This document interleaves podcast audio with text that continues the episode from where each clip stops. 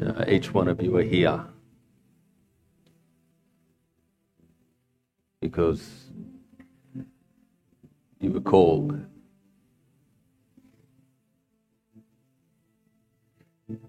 You were predestined.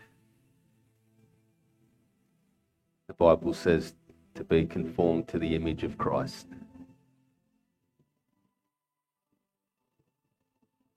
That He called you to be like Him.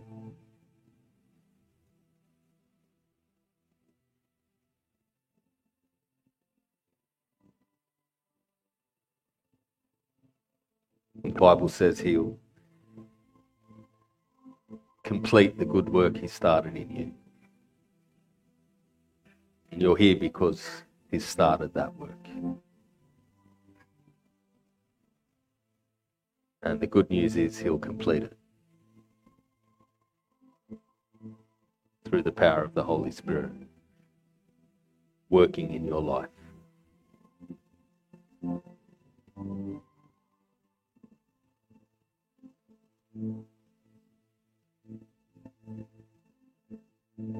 Just in this moment, I just want to encourage us to surrender anything that isn't from God. Any burden that you're carrying that isn't from Him. Whether it's guilt, whether it's shame, whether it's condemnation, whether it's fear.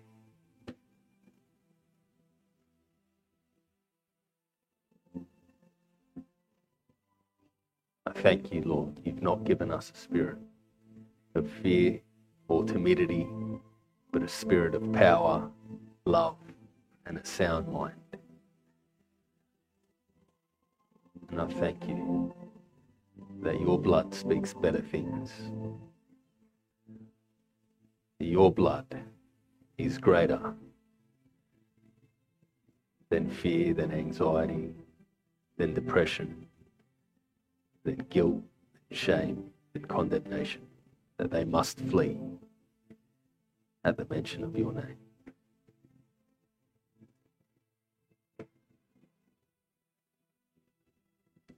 Thank you that your mercy triumphs over judgment.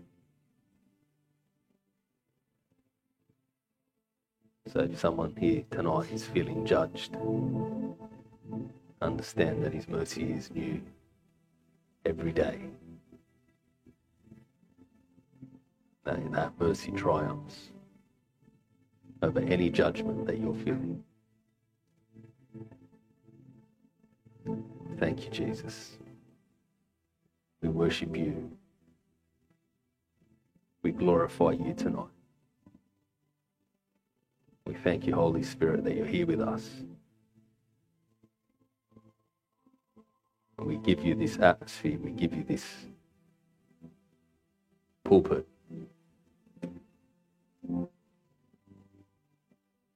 to lead, to guide, to speak as you will. Amen. Amen. All right. Thank you, Lord. Good evening, everyone. Like I said, we um,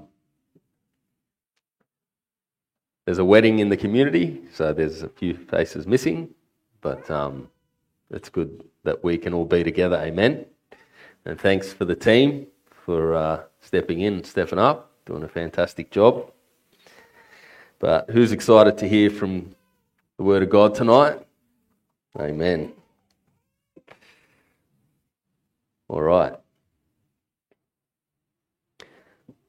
So, You know, um, well, I was praying about what to preach on earlier in the week, and felt like it was con- confirmed a few times, but God wanted me to speak from Philippians 3.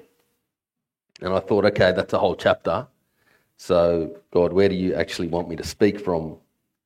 Um, from Philippians 3. And when I was reading it, one thing stood out for me, and it was the word um, press on. So I'm going to read the full scripture and then um, we'll get into it. But if you want to go to Philippians 3, if you've got it.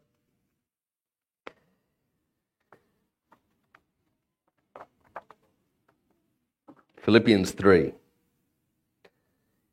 Paul says, Finally, my brothers and sisters, rejoice in the Lord. To write the same things again is no trouble for me, and it is a safeguard for you. Beware of the dogs, beware of the evil workers, beware of the false circumcision, for we are the true circumcision who worship in the Spirit of God and take pride in Christ Jesus and put no confidence in the flesh. Although I myself could boast as having confidence in the flesh, if anyone thinks he is confident in the flesh, I have more reason.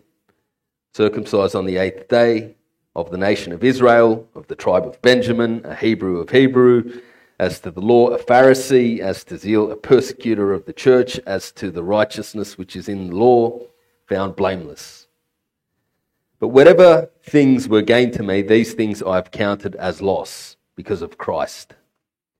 More than that, I count all things to be loss in view of the surpassing value of knowing Christ Jesus my Lord, for whom I've suffered the loss of all things and count them mere rubbish, so that I may gain Christ and may be found in him, not having a righteousness of my own derived from the law, but that which is through faith in Christ, the righteousness which comes from God on the basis of faith that I may know him and the power of his resurrection and the fellowship of his sufferings, being conformed to his death, if somehow I may attain to the resurrection from the dead.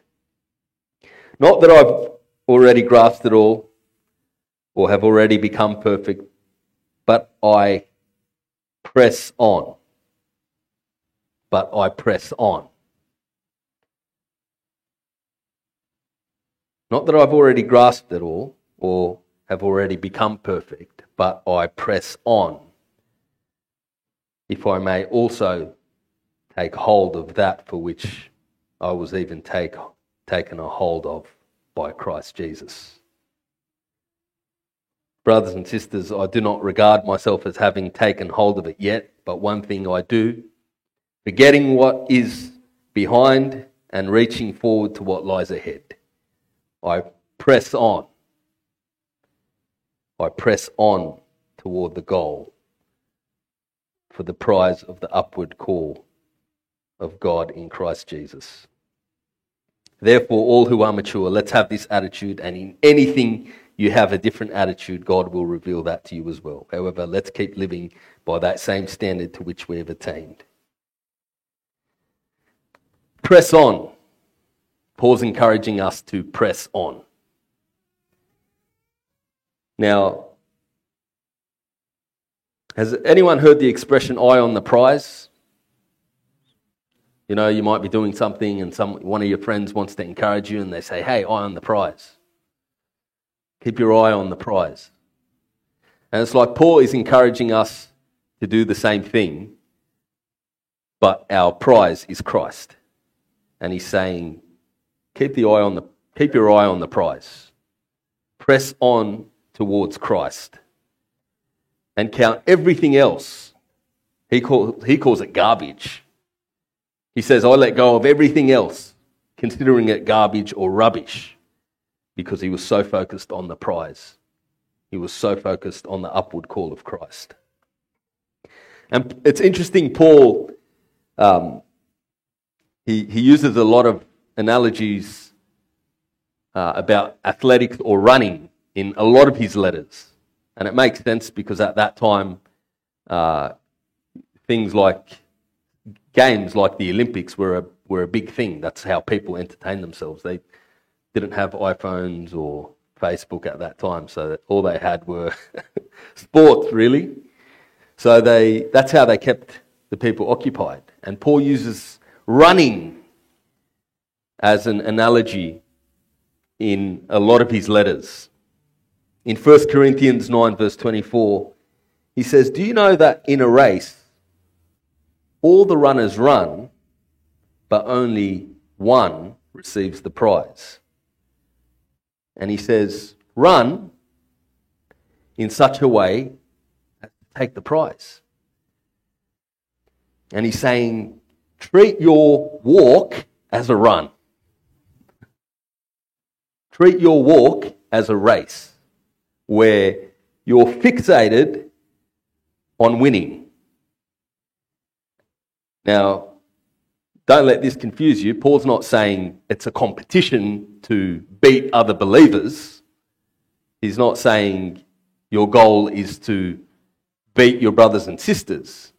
No, he's not saying that at all. He's saying run towards Christ and put everything you've got into it. And he's saying, when he says only one receives the prize, it's like, well, if you're not going to win, what's the point of racing? If you're not going to win, what's the point of, of being in this?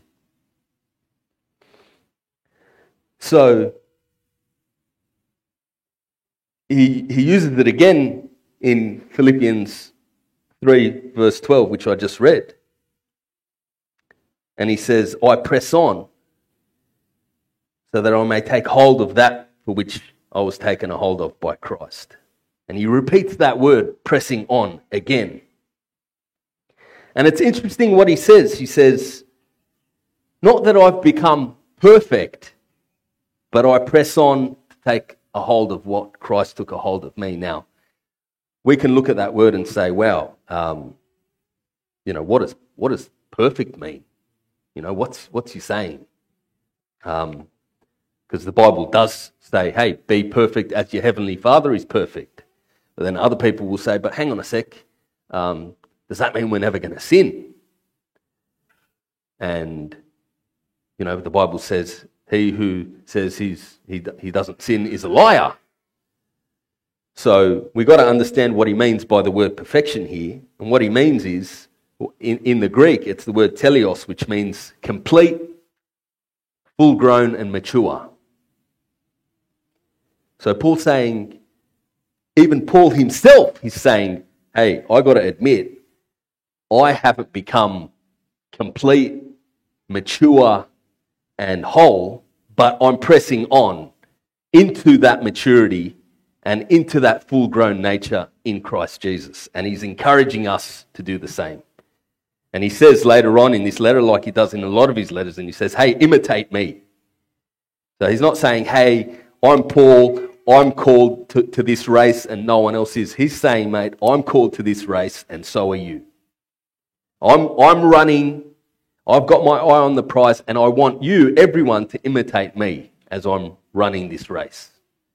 It's very easy to think, okay, people have uh, different that was, that, was, um, that was Paul's call. And Paul had a unique call, and he had an amazing encounter with Christ. He had the road to Damascus moment.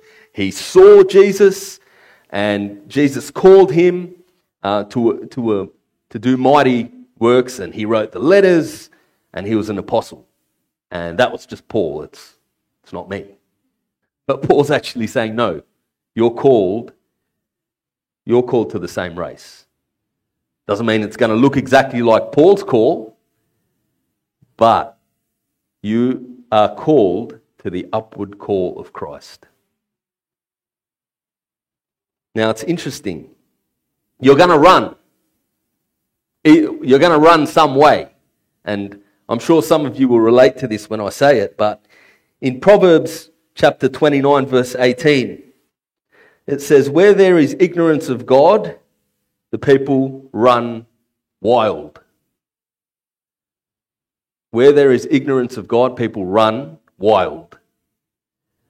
And Paul's saying, run towards Christ. So the way I see it is you're going to run either way.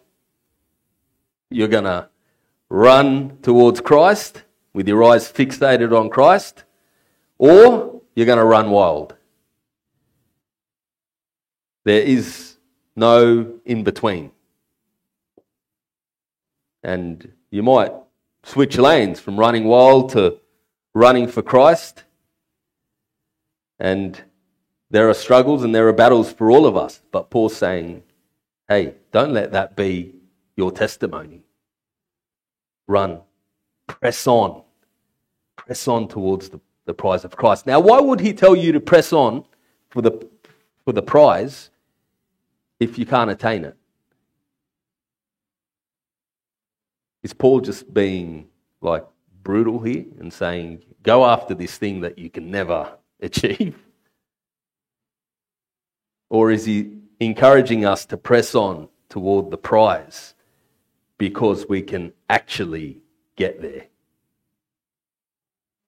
I believe he's encouraging us and saying, press on because you can. You can actually win the prize. And just as he says at the end, hey, I've, I've run the race, I've finished the race, I've fought the good, the good fight. I believe you can say the same thing at the end of your race. And so often we've got an enemy trying to discourage us and tell us, no, this isn't for you, this is for someone else. Who do you think you are running this race? Or, uh, you, you know, just discouraging you, trying to bring you down, trying to get in the way, sending you off track. But this is a race for you.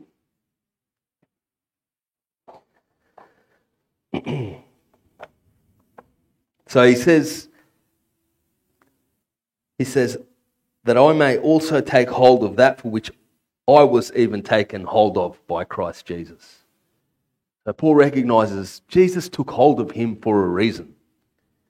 That Jesus took hold of Paul for a purpose.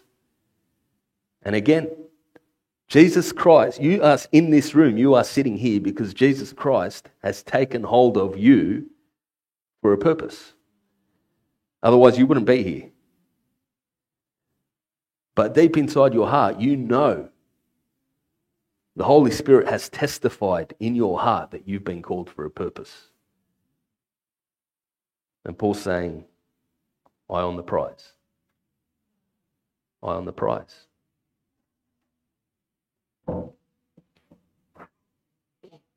So, what does he mean by press on?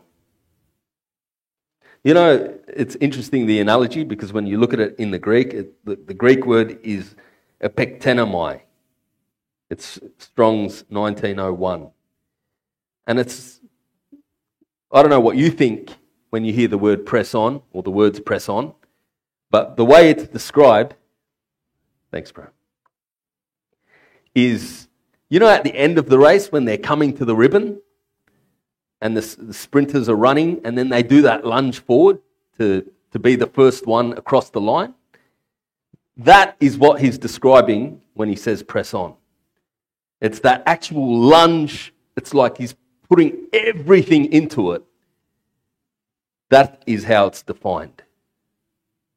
It's not just running, it's not just keep running, it's like a sprint finish. And that's what Paul's encouraging us to do. It's like this lunge towards Christ, lunge towards his purpose, lunge towards the things of God. So, how does that picture of lunging towards the prize, how would you compare your walk to that? And I'm not here to condemn anyone. Paul himself says, hey, I'm not there yet, but I'm pressing on towards it. So, are you, where are you at? Are you running? Are you running out of steam? Are you injured spiritually and kind of limping? down the track? Have you hit a wall? Have you fallen and can't get back up to even continue the race? Are you struggling to break your personal best? Looking back, thinking, my, I've stuffed up. My best days as a Christian are behind me. Or are you actually pressing on, as he says? It's interesting that the way he starts this letter, he says, Hey, I'm writing the same things to you again, and it's no trouble for me, and it is a safeguard for you. I love that. Paul says, Hey, this is going to sound a bit repetitive. Uh, I'm going to talk to you about something I always talk to you about, but it's actually a safeguard for you. It's to protect you, it's to protect your heart. So sometimes we can come to church and it might feel like deja vu, where you're hearing the same thing over and over and over again. And Paul's saying, hey, this is a safeguard for you. We need to constantly be reminded.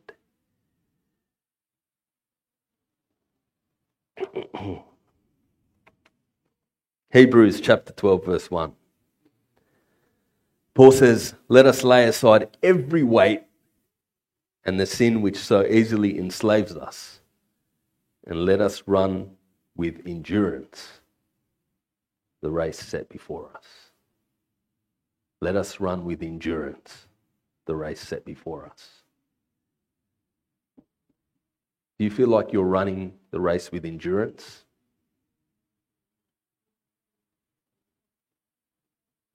How would you describe your race?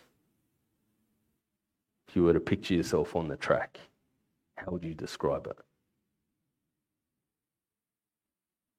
And this is this is great because we can the Holy Spirit can actually locate us where we're at. And this isn't to point a finger at anyone. Well, the Holy Spirit doesn't want to condemn anyone. He wants to call us up. He wants to call us forward so that we can actually press on. So if there is something holding us back, and we're going to get into some of the things that might be stopping us from pressing on, that we can overcome those things and move forward in Christ Jesus. Amen. So, what are the, some of the things that stop us pressing on toward Christ? The first one is pride. In verse 12, Paul admits that he's not there yet. And he says, Hey, not, I'm going to start this paragraph off by saying that I have not that I have already grasped it all or have already become perfect, but I press on if I may also take hold of that for which Christ even take, uh, took a hold of me. I do not regard myself as having taken a hold of it yet, but one thing I do, forgetting what lies behind and reaching forward to what lies ahead. I find it remarkable that Paul, Paul, the Apostle Paul, can admit, hey, I'm still on this journey.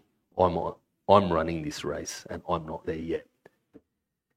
And one of the dangers we can have as Christians is believing that we've arrived. That, you know what? I have grasped it. Or that I'm complete enough. And I'll be honest with you, this is a mistake I made in the past where I had a pretty powerful testimony. Got, I, I felt, and you know, I've shared it before. Maybe I'll, I'll mention what it is just for the purposes of the example. But I came out of a homosexual or same sex attraction background. And God called me out of that and freed me from that and restored me completely. And I came out of that and I was on fire for God. And I thought, you know, like, I don't know anyone else who has a, who has a testimony like this. And it actually made me prideful. And, and I actually felt like I'd, I'd arrived or that my testimony was complete or that God had finished the work in me not realizing that there were still so many things that he had to work on in my heart, pride being one of them. So just acknowledging that, hey, I haven't grasped it all yet. I don't regard myself as having t- taken hold of that completion, that maturity, that wholeness yet. And confessing that to God. Because that's when we confess that, that's when the Holy Spirit can actually invade our hearts and move us forward.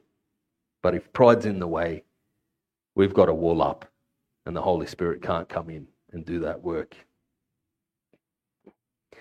Number two, the second thing that stops us pressing on. Paul says, I don't regard myself as having taken hold of it yet, but one thing I do, forgetting what lies behind and reaching forward to what lies ahead. So, the second thing that can stop you pressing on is looking in the rearview mirror. Can you actually imagine running a race, sprinting towards the finish line, but you're looking behind you? How's that work? It's not going to end well. You won't be able to run if you're looking behind you. If you're fixated on the past,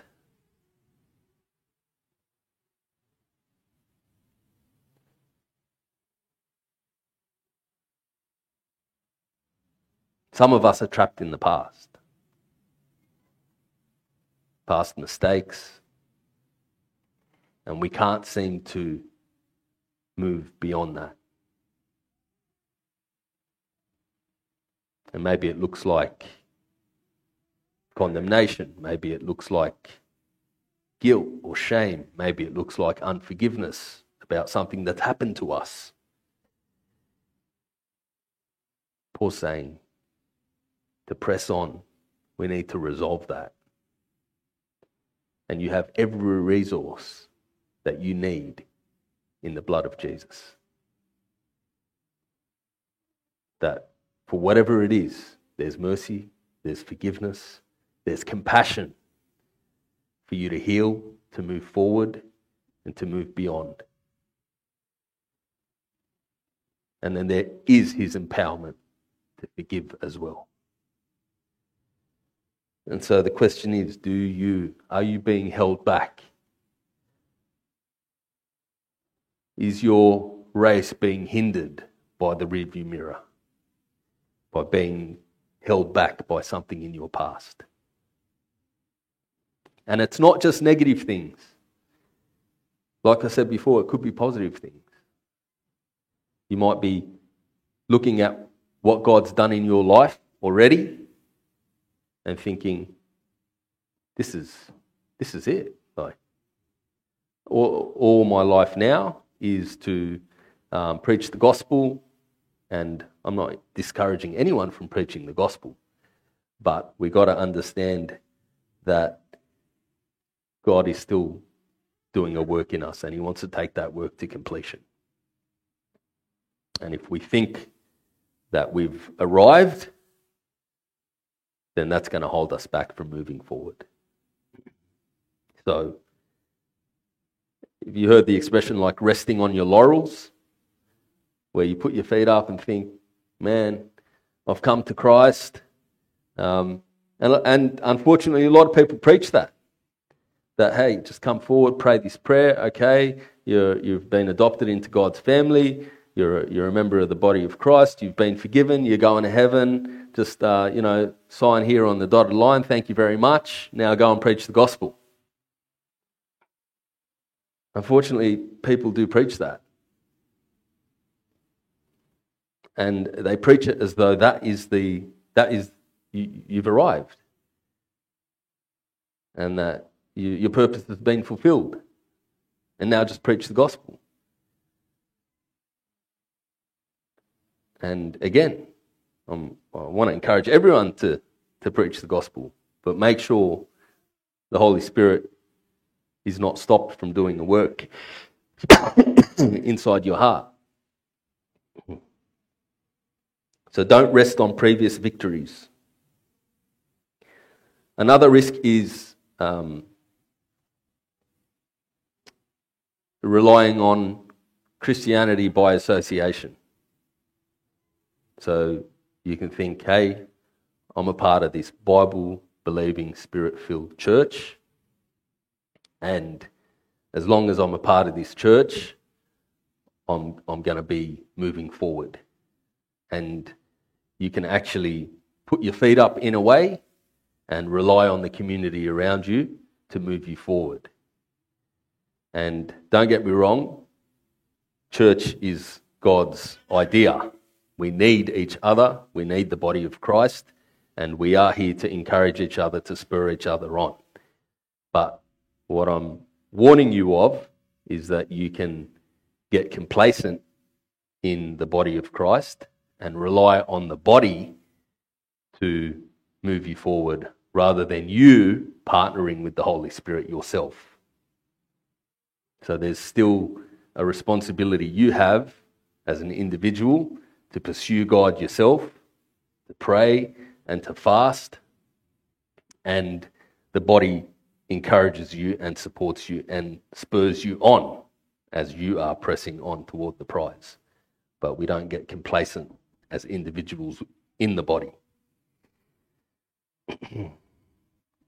Number three, what's another thing that stops us from pressing on? Paul says in, in verse 2 to 6, Paul says this.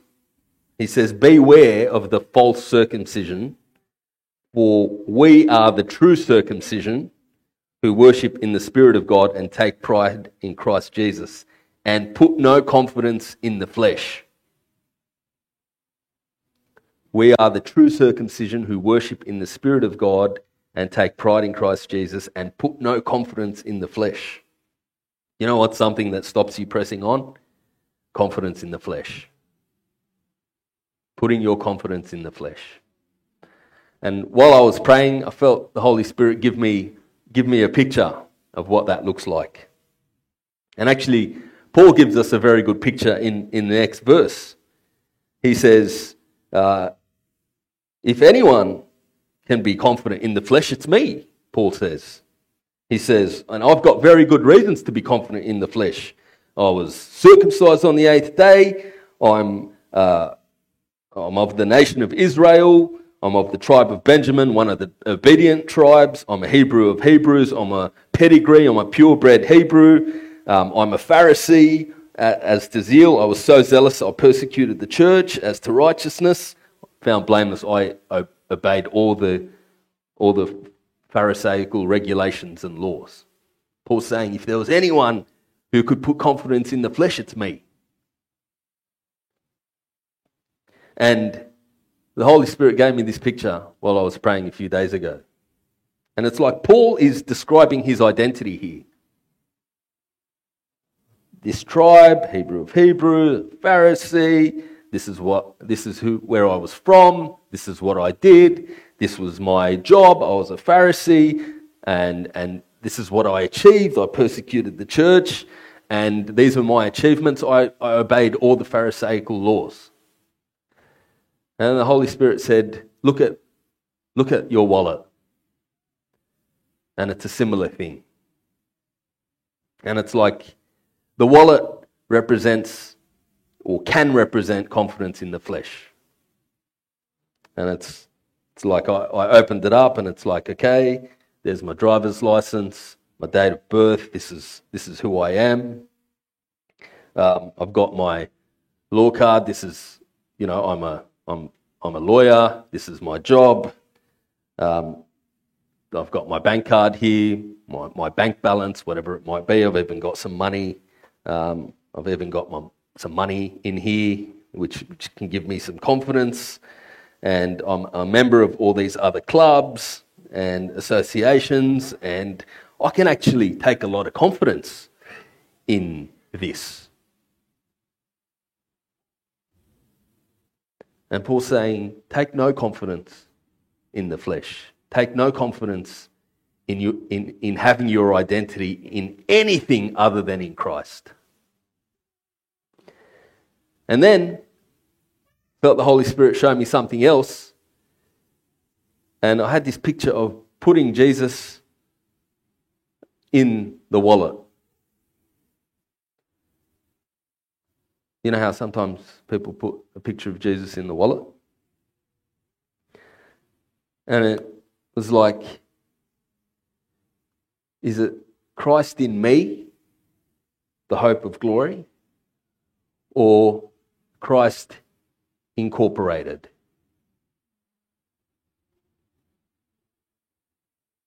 Is like by just putting a picture of Christ in the wallet, I felt like the Holy Spirit was showing me that some of us can just incorporate Christ into our identity and into our life.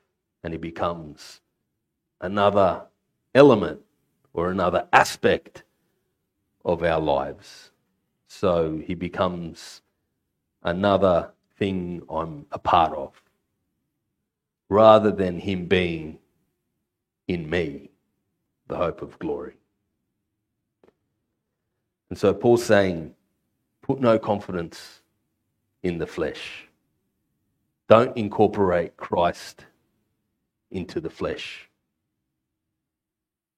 It's Christ and Christ alone. He is the prize. and it's interesting where he talks about circumcision. And he says, he says, beware of false circumcision. And he doesn't say, for we are the truly circumcised. He says, we are the true circumcision. So some of you might know circumcision was something God ordered Abraham to do. It was a sign of the covenant that God would have with Abraham and his offspring. And it represented giving flesh and giving blood. And obviously, in the New Testament, Paul says it's not necessary anymore. And when we think about it, we know why, because Jesus himself at the Last Supper said, Hey, I'm giving this flesh and I'm giving this, this blood.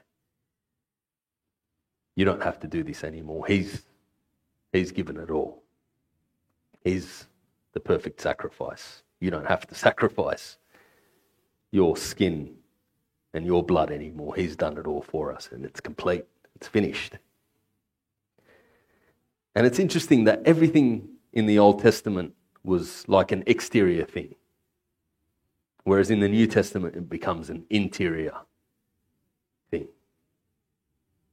So in the Old Testament, if you wanted forgiveness, you'd go and you'd get a lamb and sacrifice the lamb on the altar. Whereas in the New Testament, you sacrifice yourself. You don't sacrifice something else to God, you sacrifice yourself. You sacrifice your own heart to God. And in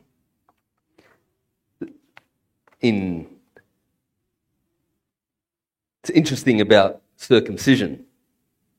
That the reason why Paul's saying, hey, don't, don't worry about it anymore, is because you can be circumcised on the outside but still have a sinful heart. And so Paul's trying to draw the distinction that it's not about what you do on the outside, it's about what's happening in your own heart. And so a circumcised body but a sinful heart are at odds with each other. And so Christ shifts us from outside religious activity to looking at our own hearts on the inside. And so when Paul says, we are the circumcision, what he's saying is, circumcision isn't something you do, it's something you are. Circumcision isn't something you do, circumcision is, is someone that you are and it's about your heart, your heart being circumcised. And the, the Old Testament prophesied that over and over again. For example, um, in Deuteronomy, it says, circumcise the foreskin, the foreskin of your heart and be no longer stubborn. Circumcise the foreskin of your heart. So it's interesting, before Paul starts talking about pressing on, he's talking about us walking as the true circumcision, as having our hearts circumcised. And that, before it was that circumcision was a symbol of your devotion to God. Now It's circumcision of your heart that shows your devotion to God. Do we understand that? Does that make sense? So,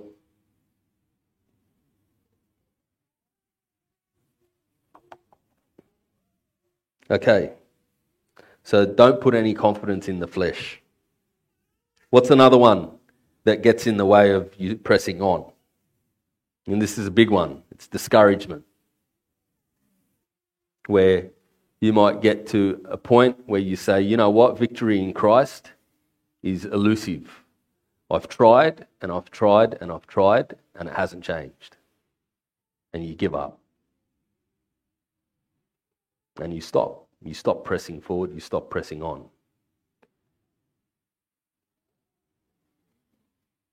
And although God says in His Word, nothing is impossible with, with God, we form our own doctrine and we say, no, this is impossible. This situation is impossible. My healing's impossible. My sanctification's impossible. Me moving forward is impossible. Me improving my walk with God is impossible. And we begin to preach to ourselves something that completely contradicts what the Word of God says. It's for others, it's not for me. I'm defeated. And we begin to indulge in unbelief. John chapter 14, verse 1 says, Hey, don't let your hearts be troubled. Don't let your heart be troubled. So there's a responsibility on us to not get discouraged. And we could sit and wallow in our sorrow and say, God, why don't you come and help me with my discouragement? But He's already given us everything in His Word and by the Holy Spirit. And He's saying, do not let your heart be troubled. So there's a, there's a personal responsibility for you to actually seek out His Word and get encouragement from the Word of God. In Romans chapter 15, verse 4, it says this it says, For whatever was written in the former days was written for our instruction, that through endurance and through the encouragement of the Scriptures we might have hope. So if you're feeling discouraged and it's stopping you from pressing on, Paul's saying here, Romans 15, verse 4, he says, through endurance and through the encouragement of the scriptures, you might have hope. There's hope for you, there's truth for you. And let God's truth override any discouragement. Let God's truth dislodge any unbelief. Amen? So, discouragement's a big one. Another one that gets in the way of us pressing on towards the prize is, and Jesus talks about this in Luke chapter 8. I'm not, I'm not going to go there and read it all, but it's being choked by the cares and riches and pleasures of life. And this is a massive one. You know, Luke chapter 8, the parable of the sower. Maybe I'll just read that that verse. We've got it here.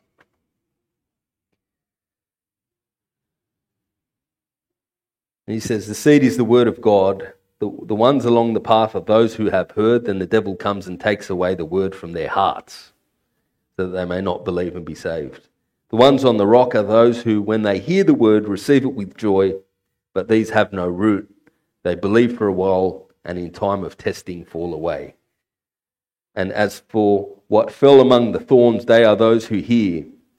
But as they go on their way, they are choked by the cares and riches and pleasures of life, and their fruit does not mature.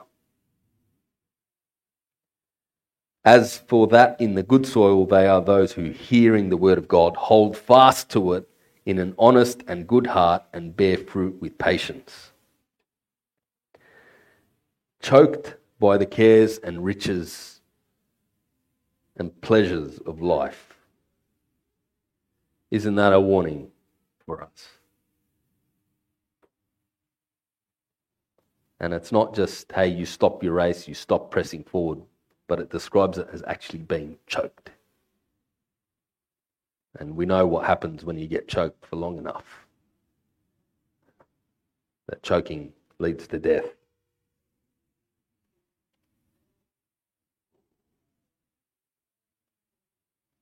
Cares and riches and pleasures of life. Paul's saying, man, I, all those things, all the cares, all the riches, all the pleasures, I count them all as garbage. I'll let go of all of them for the surpassing glory of Christ. Isn't that amazing? That Paul knew that these things would choke his, his race, would choke his run, and decide, hey, these are actually garbage. The world might look at them as the ultimate, the world might look at them as what we're to pursue. And he's saying, nah, it's garbage. Why on the prize? It's Christ. And if we want the remedy to the cares and riches and pleasures of life, he, in, in Luke chapter 8, Jesus actually gives us the answer in the final verse there. When he says, They are choked by the cares and riches and pleasures of life, and their fruit does not mature. But then he describes the good soil, and he says, They are those who, hearing the word, hold it fast, which in the New King James it says they keep it. They keep the word in an honest and good heart and bear fruit with patience. So, if we want to know the answer to all these problems, if, if you identified with any of this list that stops you from pressing on, Jesus gives us the answer at the end of, Uh, in Luke chapter 8, verse 15, in describing the good soil. Because you might be rocky ground, but through the Holy Spirit, you can be made good soil. You might be stony ground. You might be on the path, but that's not your destiny. You've been predestined to be conformed to the image of Christ. And so, no matter where you find yourself, you can actually be relocated to good soil. And Jesus tells us the good soil are people who hold fast to the word in an honest and good heart. And again, it's all about the heart. It's not about what you do, it's about what's going on in your heart. And that's why I said what I said before that it's easy to think, oh, here we go, banging on about the heart again. It's we hear when we're here the heart, the condition of your heart, the heart. And it's like, no, this is a safeguard for all of us that we're to examine ourselves and examine our hearts and see where we're at. And the good news is that no matter what's going on in our hearts, it can be healed. No matter where we find ourselves, we can be transported and transplanted into good soil by the power of the Holy Spirit. And all we have to do is cooperate and participate in God's process. And all the answers are there. This isn't some, uh, you know, mystery mission where, you know, you choose your own adventure and you've got to try and work it out yourself. No, it's, it's all there. It's a challenging process, but there's a clear pathway forward. And if we obey God and obey the word and obey his commandments, we can easily see the race before us. And so that uh, an honest and good heart is about being honest with God, with where, where you're at with your race. And saying, Yeah, God, I'm not, I'm not pressing on. And these are, these are some of the things stopping me. And I want to cooperate with the Holy Spirit to overcome these things. And how do we do that? The key is prayer and fasting. And if you want to see this, it might shock you. In Philippians 3, at the end of that chapter, it's not a very long chapter. Again, fasting and prayer is something that we, we encourage a lot here because it's the only thing that is actually going to propel you forward. And years ago, for, and I'll give you this as an example, I used to do count, I used to get a lot of counseling with a Christian counselor. And it hit me a few years later that my, I, I actually believe my journey could have been accelerated so much more had I actually prayed more rather than seen relied on a counselor, a Christian counselor. And it hit me that the Holy Spirit is the wonderful counselor. But I was relying more on a Christian counselor rather than the Holy Spirit Himself to counsel me. And I still made some progress, but I can guarantee you my progress would have been a lot better and a lot quicker had I relied more on the Holy Spirit on a Christian counselor. Now, I believe that God sent that Christian counselor into my life, but I could have co- cooperated and participated more in God's process to actually move me along quicker. so Paul says this, and I'll, and I'll wrap up soon. He says, Brothers and sisters, in this is verse 17 uh, in, in Philippians 3. He says, Brothers and sisters, join in following my example and observe those who walk according to the pattern you have in us. For many walk, of whom I often told you, and now tell you, even as I weep, that they are the enemies of the cross of Christ, those whose end is destruction, whose God is their appetite, and whose glory is in their shame, who have their minds on earthly things. Isn't it weird that Paul, it's like the thing he, he wants to point out here is people whose God is their appetite. Of all the things, Paul focuses, he's talking about pressing on, he's talking about um, attaining a standard, he's talking about the upward call of God in Christ Jesus. And then he says, Those who've turned away, whose end is destruction, whose God is their appetite, and whose glory is in their shame, who have their minds on earthly things. I believe that that's related to fasting. And that there are a lot of people who say, I can't fast, it's not for me, um, I just can't do it. Other people can do it, I can't do it. And we can actually turn our appetite into a, into a God. And there is something very, very powerful in starving the flesh. Like I said before, putting no confidence in your appetite or, or in your flesh and allowing the Holy Spirit to work in your life. And I can guarantee you that every time I've fasted, there has been a reward at the end of it. Whether it's a two day fast, whether it's a longer fast, I want to encourage you to fast because when we're talking about the condition of your heart and the good soil and partnering with the Holy Spirit and working with the Holy Spirit, one of the best things you can do is fast because it strips, strips away the flesh.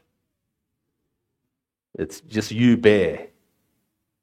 Nothing to hold on to, nothing to rely on, nothing, no comfort, and the true you he stands before God. And it's very, very powerful. And so I want to encourage you to do that. But I do find it interesting that Paul talk, talks about people whose, whose appetite is their God at the end of this chapter. And the final thing is, like I said it before, um, where in, in Hebrews, Paul says,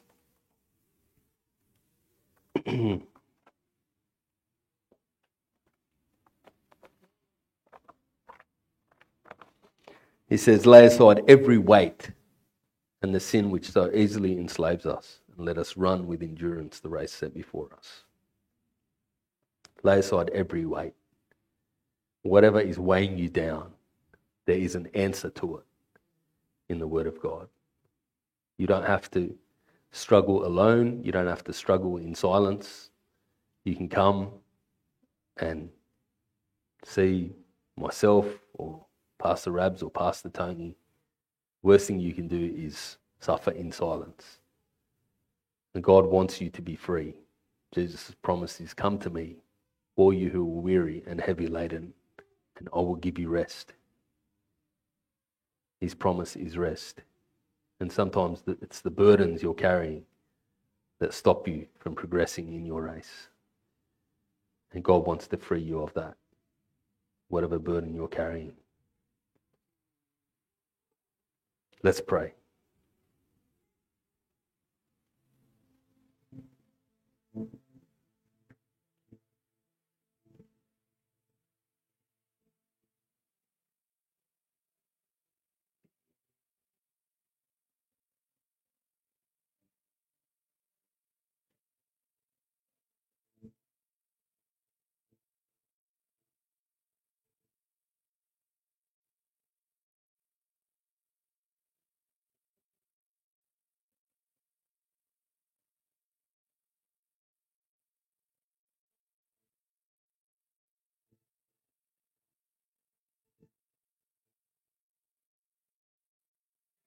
Holy Spirit, all the answers are in you.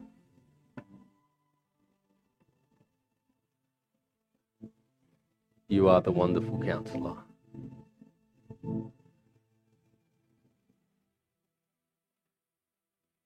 You guide us into all truth. You remind us of everything Jesus said.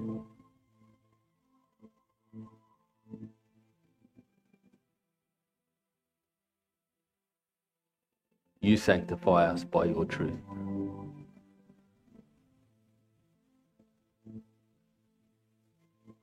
And I thank you that you come right now and reveal to each heart whatever it is you want to reveal.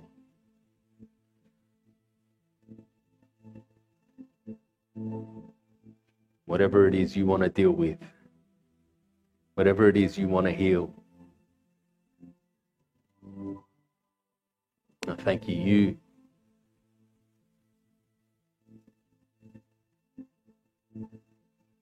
you take the burdens.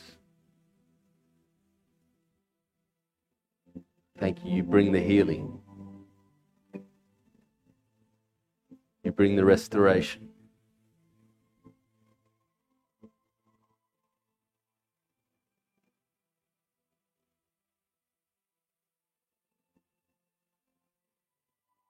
Thank you for your love.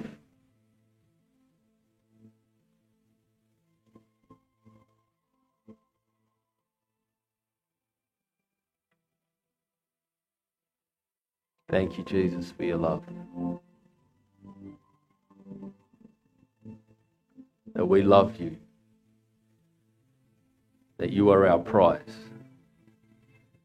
We run towards you because you first loved us. Even whilst we were still sinners, you loved us.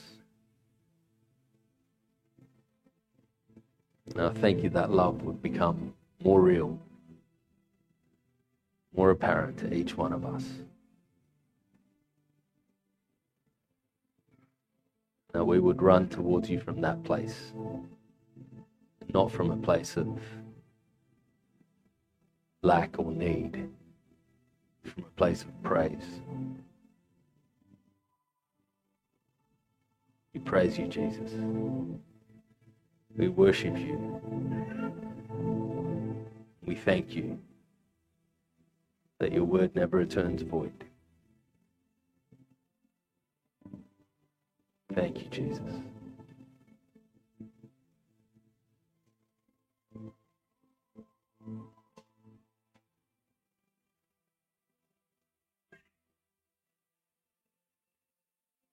Going to open up the altar if anyone wants prayer.